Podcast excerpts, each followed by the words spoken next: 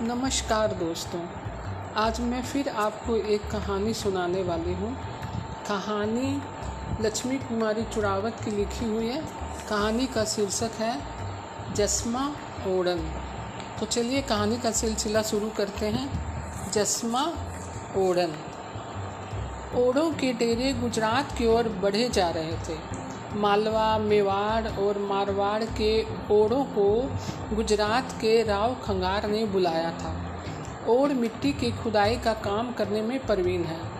जहाँ भी खुदाई का काम मिलता है, अपनी छोटी सी गृहस्थी बाल बच्चों को लेकर अपने गधों पर सामान लाद कर चल पड़ते हैं। जहाँ कहीं डेरा तान, अपनी गृहस्थी को जमा लेते हैं। राव खंगार ने एक बहुत बड़ा तालाब बनाने की सोची। एक ऐसा तालाब जो उसके नाम को अमर कर दे। पुष्ट दर पुष्ट लोग उसके नाम को याद करें। दूर दूर से अलग अलग स्थानों से राव खंगार के बुलावे पर ओढ़ अपने परिवार सहित जा रहे थे। गधों पर अपना सामान असबाब लादे। रात पड़ने पर कहीं डेरा तान कर सो जाते। दिन में बातें करते, गधों को घेरते चले जा रहे थे। गधों के गलों में मोर पंख में पिरोए घुंघरू, छम छम छम छम छम छम बजते जाते। ओढ़नियाँ गधों पर बैठी, बगल में बच्चों को दबाए, फावड़ा कुदाल सहेजे चली जा रही थी। इतना बड़ा तालाब खुद रहा है कि दो साल तक तो वहाँ से हिलने की ज़रूरत ही नहीं पड़ेगी। दो साल तक? क्या इतने दिन हमें मालवा से बाहर गुजरात में रहना पड़ेगा? ओह, दो साल। जसमल ओढ़नी ने आम की फाक जैसी आँखों को फैलाते हुए पूछा, बहू, तू पागल ही है। गुजरात क्या और मालवा क्या? हमें तो जहाँ मजदूरी मिले वही हमारा देश। गधे को टिचकारी मारते एक गधे स्त्री बोली, जसमल कुछ बोली तो नहीं, परंतु जाने क्यों कोई अज्ञात भय उसके मन में बैठ गया। जसमत थी तो पुष्ट दर पुष्ट से मिट्टी खोदने वालों की झोपड़ी में पैदा हुई लड़की। पर उसके रूप को देखकर कौन कह सकता था कि यह युवती मिट्टी खोदने ढोने वाली है? सुंदरता रूपी स्वर्ण में सील की सुगंध थी। हिरन जैसी आँखों में सील का सुरमा। उसके सौंदर्य में जादू का काम करता था। अपने फटे तंबू में वह बोलती तो लगता जैसे किसी वीणा के तारों को छू लिया हो। तपती दोपहरी में जलती धरती पर मिट्टी खोदते पसीना भरा मुँह। ऐसा लगता जैसे कमल के फूल पर पानी की बूंदें झलक आई हों। तालाब की खुदाई चल रही थी। काम जोरों पर था। बन रहे तालाब के पास की ओड़ों ने अपने तंबू तान दिए थे। दिन भर ओढ़ मिट्टी की खुदाई करते, ओढ़नियाँ गदों पर लाद बाहर फेंकती। कामदार बैठा, उनकी हाजिरी भरता। बच्चे मिट्टी में खेलते, राव खंगार दिन में कम से कम दो बार आकर काम को जाँच जाता। खंगार के मन में बड़ी उमंग, तालाब जल्दी बनकर पूरा हो तो इसी बरसात का पानी रोका जा सकता है। जसमल भी अन्न ओढ़नियों के साथ मिट्टी की टोकरी गधों पर उड़ेल रही थी। चांदी के घुंघरू लगी ओढ़नी के पल्ले से चेहरे का पसीना पोछती। तो घुंघरुओं की झनक के साथ देखने वालों के मन में भी घुंघरू बजने लगते। दोनों हाथों में फावड़ा उठा ज़मीन ज़मीन पर मारती तो लगता हवा से चंपे की डाल हिल रही है। गधे पर से मिट्टी की भरी गुंती उठाकर नीचे खाली करती तो उसकी पतली कमर बैग की तरह झुक जाती। गर्मी का मौसम, ज्येष्ठ महीने की ताप से धरती झुलस रही थी। दिन भर की कड़ी मेहनत के बाद दिन ढलने पर मजदूरों की छुट्टी हुई। ओढ़ ओढ़नियों ने गधे संभाले। बच्चों ने कुदाल फावड़े कंधों पर रखे और अपने डेरों की ओर चल दिए। औरतें चूल्हा सुलगाने लगी। कुछ एक सिर पर घड़ा रथ पानी लेने चल पड़ी। साँझ की वेला, सूर्य भगवान का रथ अस्ताचल की ओर बढ़ रहा था। पंछियों के जोड़े चोंचों में दाना भर भर कर घोंसलों की ओर जा रहे थे। उधर घोंसलों से बच्चे मुँह बाहर निकाल के दाने की बाट जो रहे थे। पश्चिम दिशा की पहाड़ी डूबते सूरज की किरणों से पीली हो रही थी।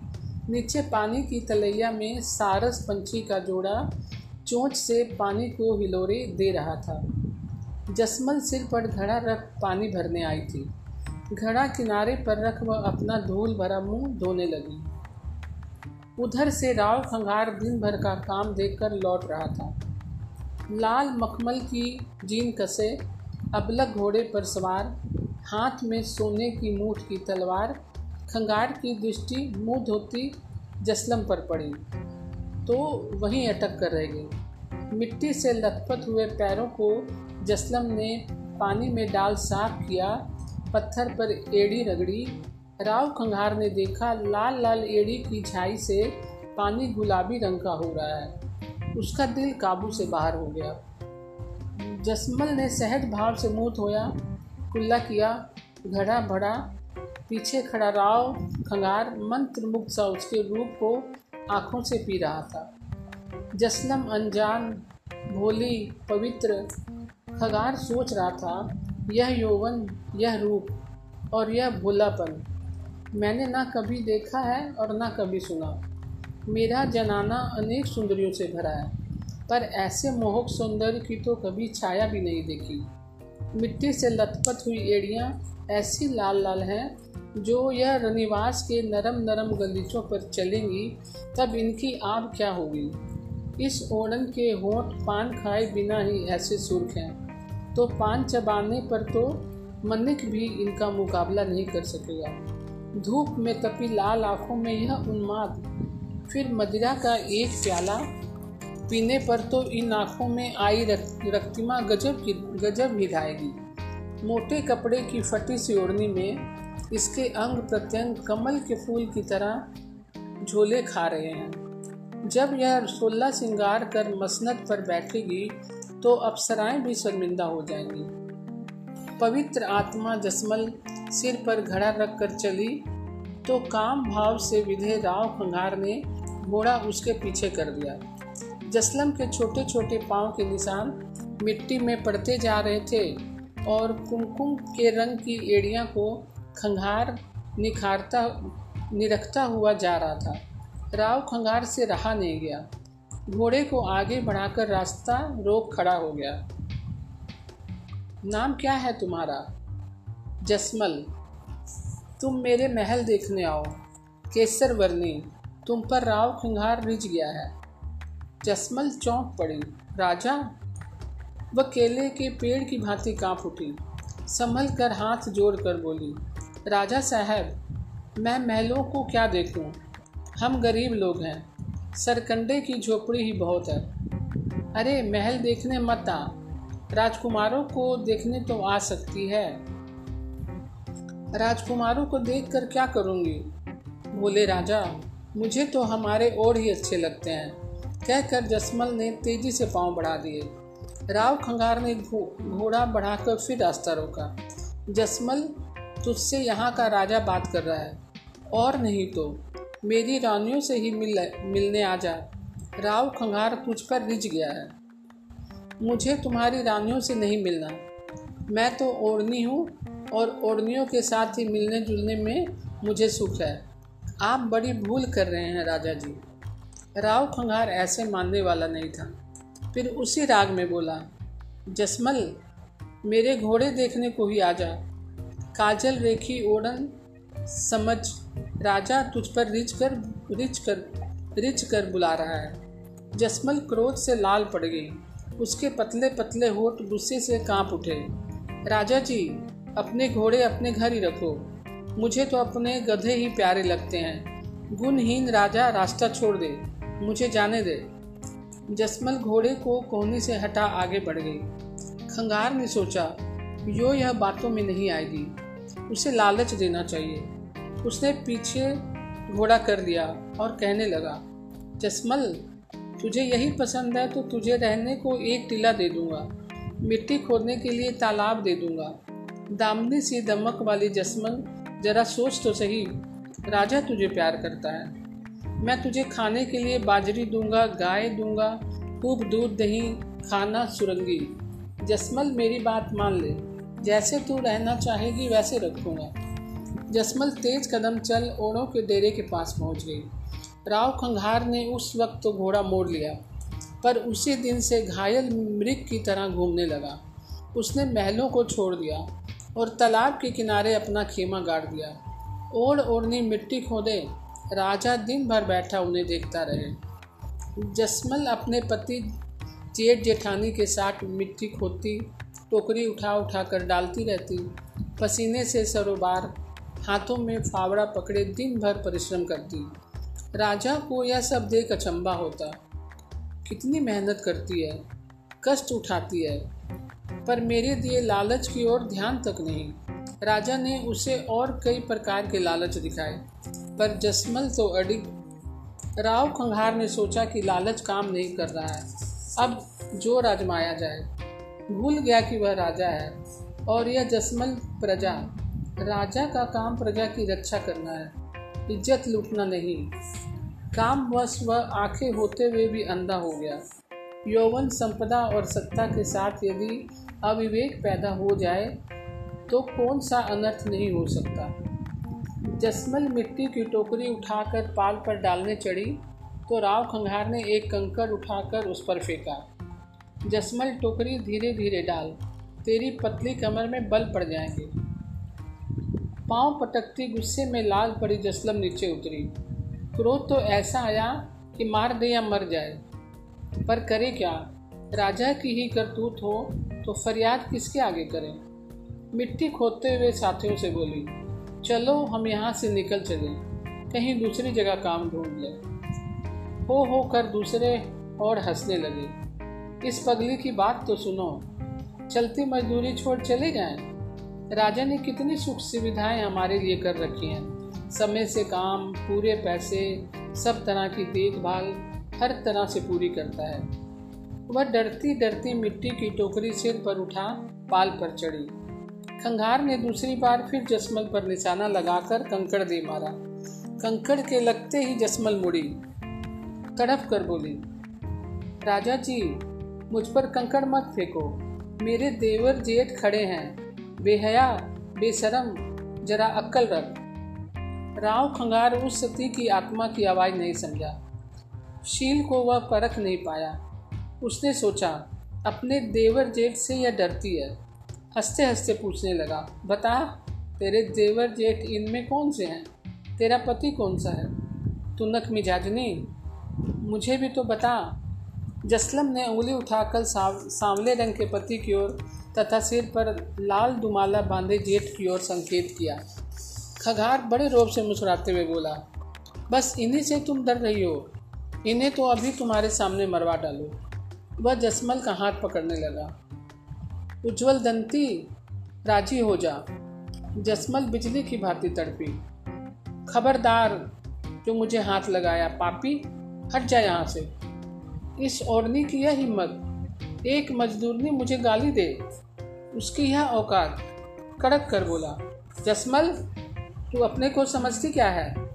मैं तो तुझसे प्यार से बातें कर रहा था, और तू सिर पर चढ़ी जा रही है। तुझे पकड़ कर बंद कर दूँगा। क्या कर लेगी फिर? उसने जसलम का हाथ पकड़ लिया। जसलम ने एक हाथ से दिया धक्का, और भूखी सिंगनी की भांति सामने तंग कर खड़ी हो गई।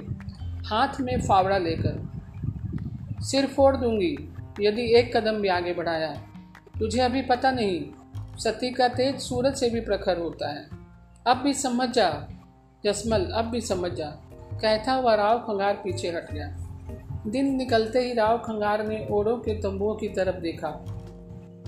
सुनसान मालवे से आए इन डेरों में से एक भी तो नहीं।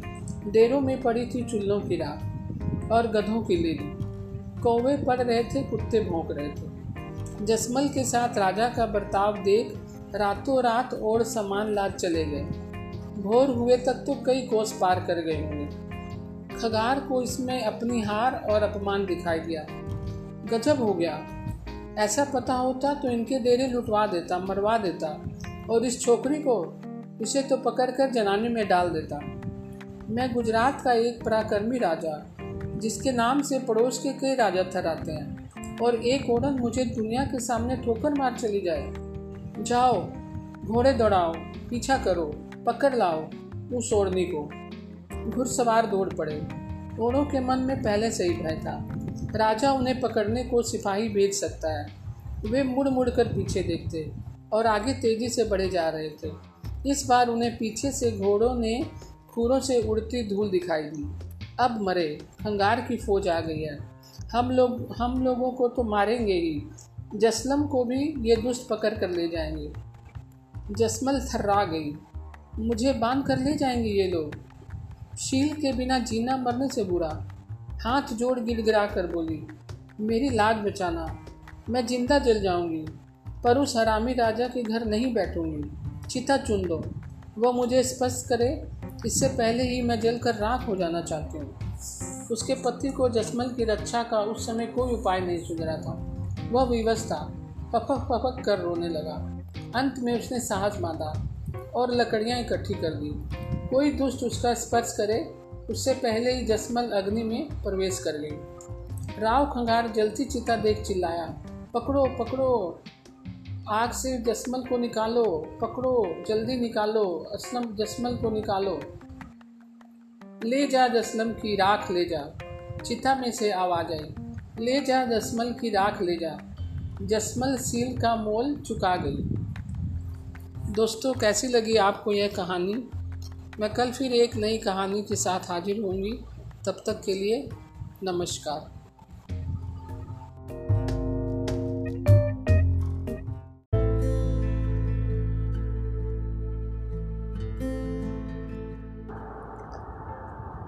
नमस्कार दोस्तों, आज मैं फिर एक नई कहानी लेकर आपके सम्मुख उपस्थित हूँ। कहानी लिखी है राम कुमार भरमर ने और ये युद्ध की कहानी है। कहानी का शीर्षक है, अपने घर का पराया फासला। तो चलिए कहानी सुनते हैं, अपने घर का पराया फासला। कृपाल सिंह सोच रहा था कि अभी कोई सामने वाली गली से आते जाते निकलेगा और वह उससे पूछेगा, क्यों भाई, अपनी फ़ौजें कहाँ तक पहुँची? शायद वह जवाब देगा, लाहौर तक। कृपाल सिंह कहेगा, लाचार कर दिया कम वक्तों ने। हम ना बढ़ते तो इनका इरादा तो दिल्ली तक पहुँचने का था।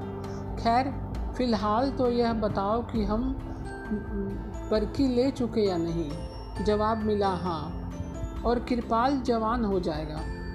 उसके चेहरे की हर झुर्री से मुस्कुराहट की रोशनी फूट निकलेगी। दो घंटे हो गए थे। गली से अब तक कोई नहीं निकला था। शाम का धुंधलका क्रमशः गली को लांगता हुआ बरामदे की ओर बढ़ा आ रहा था। कमज़ोर आँखों के कारण कृपाल सिंह को देखने में कठिनाई होने लगी थी। कनपट्टियों के पास हल्का सा दर्द उठाया था। वह अपनी भूहों पर काफ़ी ज़ोर डाल रहा था। कमाल है। अब तक कोई नहीं निकला। गाँव में भी लोग इतने व्यस्त होने लगे हैं क्या? उसने अपनी आँखों की दुखती नसों पर फिर से ज़ोर डाला और पहले से कहीं अधिक बेचैनी से गली की ओर देखना जारी किया।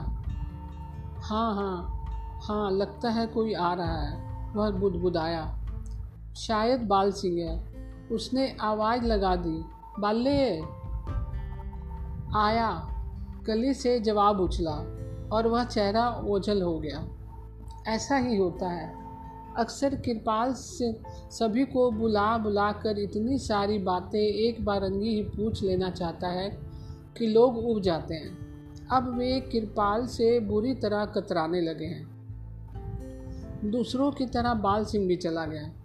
कृपाल जान भी गया कि बाल सिंह अब नहीं आएगा। कृपाल का मन बुझ गया। लगा जैसे वह बेकार ही ज़िंदा है। उसे याद आया, आज से कुछ वर्ष पूर्व। पहले ज़िंदगी में यो गुलामी का एहसास नहीं होता था। बंटवारे के समय उसके हाथ पैरों में गजब की फुर्ती थी। दंगा हुआ था और वह मीलों अपने बेटे साहब सिंह को कंधे पर चढ़ाए दौड़ता हुआ पाकिस्तानी इलाके से बाहर निकल आया था। इन दिनों साहब सिंह छोटा था लेकिन इतना छोटा नहीं था कि चल ना सकता। कृपाल ने उसे पैदल नहीं चलाया था। उसे कंधे पर रख कर लंबे लंबे डग भरता हुआ वह अपना गाँव बरकी छोड़ आया था। कृपाल की कल्पना में वह घर उभर आया, जिसे गाँव से भागते समय उसे लाचारी में छोड़ना पड़ा था। काश मकान के पर होते और वे लोगों के साथ साथ भाग सकते। कृपाल ने बेचैनी से बिस्तरे का चादरा मुठियों में कस लिया। वह अक्सर यह सोचकर हैरान होता था, पाकिस्तान में छुटी तमाम जायदाद का यहाँ मुआवजा लेने के बावजूद वो क्यों उस घर की याद नहीं भूल पाता? अठारह वर्षों में तो बड़ों से बड़ा घाव भी भर जाता है। लेकिन लेकिन ये यादें ये यादें उभरती हैं तो उभरती ही चली जाती हैं। एक के बाद एक, सिलसिलेवार। हर दृश्य दूसरे का पूरक। और हर दृश्य के साथ लगता है, जैसे दिमाग में सुइयाँ चुभ रही हैं। शरीर में खून की रफ्तार तेज हो गई है। मकान, बिल्कुल नया मकान। तीन कमरे, रसोई घर, ऊपर छत, बाहर छोटा सा आँगन। बाहर, बारह तारीख को वो उस मकान में रहने आया था और सत्रह को उसे भागना पड़ा था। याद करते ही लगता है कानों के पास एक शोर उठ आया है। फिर से तस्वीरें उभरने लगती हैं। एक के बाद एक। कैसा चमचमाता नया मकान। कृपाल ने गर्दन उठाकर देखा। साहब सिंह सामने खड़ा था। कृपाल समझ नहीं पाया कि दुकान से वह इतनी जल्दी कैसे आ गया। हमारी फौजें बरकी पार कर गई हैं, साहब सिंह बोला। कल सवेरे से लड़ाई भी बंद हो गई है।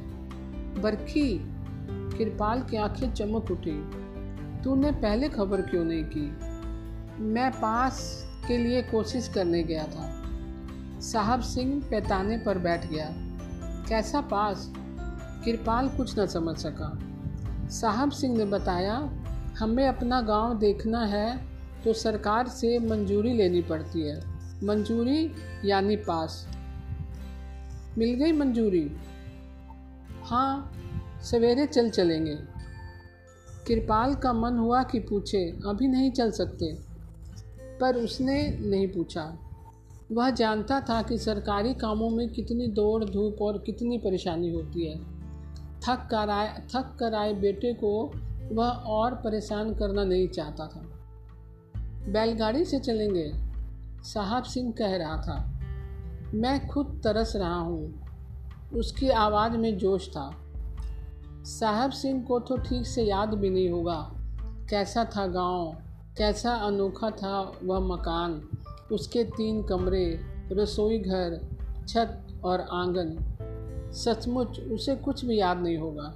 इसके बावजूद वह बर बरकी जितने की खबर मिलते ही दौड़ धूप कर सरकारी मंजूरी ले आया है। सुबह जाना है बरकी। कृपाल सिंह की धुंधली, रोशनी वाली आँखें कभी बरामदे में और कभी गली के अंधेरे में निरुद्देश दौड़ती रही। हालाँकि चारों ओर अंधेरा ही अंधेरा था। देर तक नहीं सो पाया कृपाल सिंह। ख्यालों में ही डूबता उतरता रहा। उसने साहब सिंह को सौ सौ आशीषें दी। ईश्वर सबको ऐसा बेटा दे। सुबह कृपाल और दिनों की अपेक्षा जल्दी जाग गया साहब सिंह ने बैलगाड़ी तैयार करवा रखी थी। उसे उसने सहारा देकर गाड़ी में भी चढ़ाया था। सारा परिवार ही गाँव देखने जा रहा था। कृपाल, उसकी पत्नी, बेटा, बहू, सब। गाड़ी में सवार होते समय उसने पाया था कि आस पड़ोस के मर्द औरतें उन्हें देख रहे हैं। साहब सिंह ने बैलों को थपकी दी। गले में बंधी हुई घंटियाँ झनकी और वे चल पड़े। कृपाल का मन हुआ कोई गीत गुनगुनाए। बैलों की रफ्तार बढ़ गई थी। वे अब कच्ची सड़क पर आ गए थे। तूने मंजूरी वाला कागज़ तो साथ रख लिया था ना बेटा? कृपाल ने पूछा। हाँ साहब सिंह ने कहा, और वह गाड़ी हाँकता रहा। कृपाल जहाँ जहाँ तक देख सकता था, देखता रहा। कुछ देर बाद एक कच्चा रास्ता पार करते समय साहब सिंह ने जानकारी दी कि बरखी की चौकी दिखाई दे रही है। कृपाल ने आँखें फैला दी। एक बड़ा सा पत्थर गड़ा दिख रहा था। इर्द गिर्द मिलिट्री के तंबू गड़े थे। फौजी वर्दी में कुछ जवान हथियारों से लेंस खड़े थे। साहब सिंह ने गाड़ी रोक दी और जेब से पास निकाला। दो जवान बैलगाड़ी के अगल बगल आ गए। उन्होंने हर आदमी को घूर घूर कर देखा बरखी हमारा गाँव इनमें से कोई बोला। यह उसकी अपनी जानकारी भी थी, सवाल भी और जवाब भी। हाँ हम उसे देखने जा रहे हैं, साहब सिंह ने मासूमियत से कहा। जा सकते हो। सैनिक ने पास वापस करते हुए स्वीकृति दी। अगली चौकी पर गाड़ी छोड़ दीजिएगा। वहाँ से आपके पास फौजी जवान जाएँगे। और गाँव दिखा देंगे। हम मोर्चों की जगह भी देखना चाहते हैं, साहब। साहब सिंह ने नर्म स्वर में कहा। ज़रूर, आपको आसपास की वे जगह भी दिखाई जाएगी जहाँ से दुश्मन भाग गया। वह जवान ज़िंदा दिली से हंसा। साहब सिंह ने हाथ उठाकर सलाम किया और बैलों को थपकी दी। अगली चौकी पर उन्होंने गाड़ी छोड़ दी। यहाँ से दो जवान उनके साथ हो लिए। उनमें से एक ने कृपाल सिंह को सहारा दिया। एक और एक अमेरिकी पैटर्न टैंक ध्वस्त पड़ा था। जवान बोला, हथियार कुछ नहीं होते। दिल चाहिए दिल और चाहिए वतन से मोहब्बत। इस लड़ाई ने दुश्मन को यही सबक सिखाया है। सही बात है। कृपाल सिंह ने बुलंद आवाज़ में समर्थन किया। किराए के टट्टुओं से लड़ाइयाँ नहीं लड़ी जाती। गाँव में पैर रखते ही कृपाल सिंह हैरान रह गया। कुछ भी नहीं बदला। वे ही पुरानी टापरें, धूल भरे रास्ते। कृपाल को बड़ा ही आश्चर्य हुआ। आज़ादी के 18 सालों में भी इस गाँव में कोई फेरबदल नहीं। क्या करती रही इस पाकिस्तान की सरकार? भारत के जिस गाँव में आज वह रह रहा है, वहाँ कितनी फेरबदल हो गई है? पक्की सड़कें, नए से नए मकान दुकानें, सब कुछ। यहाँ तक कि गए साल से सिनेमा भी चालू हो गया। कृपाल ने बरखी के उस रास्ते को पहचान लिया।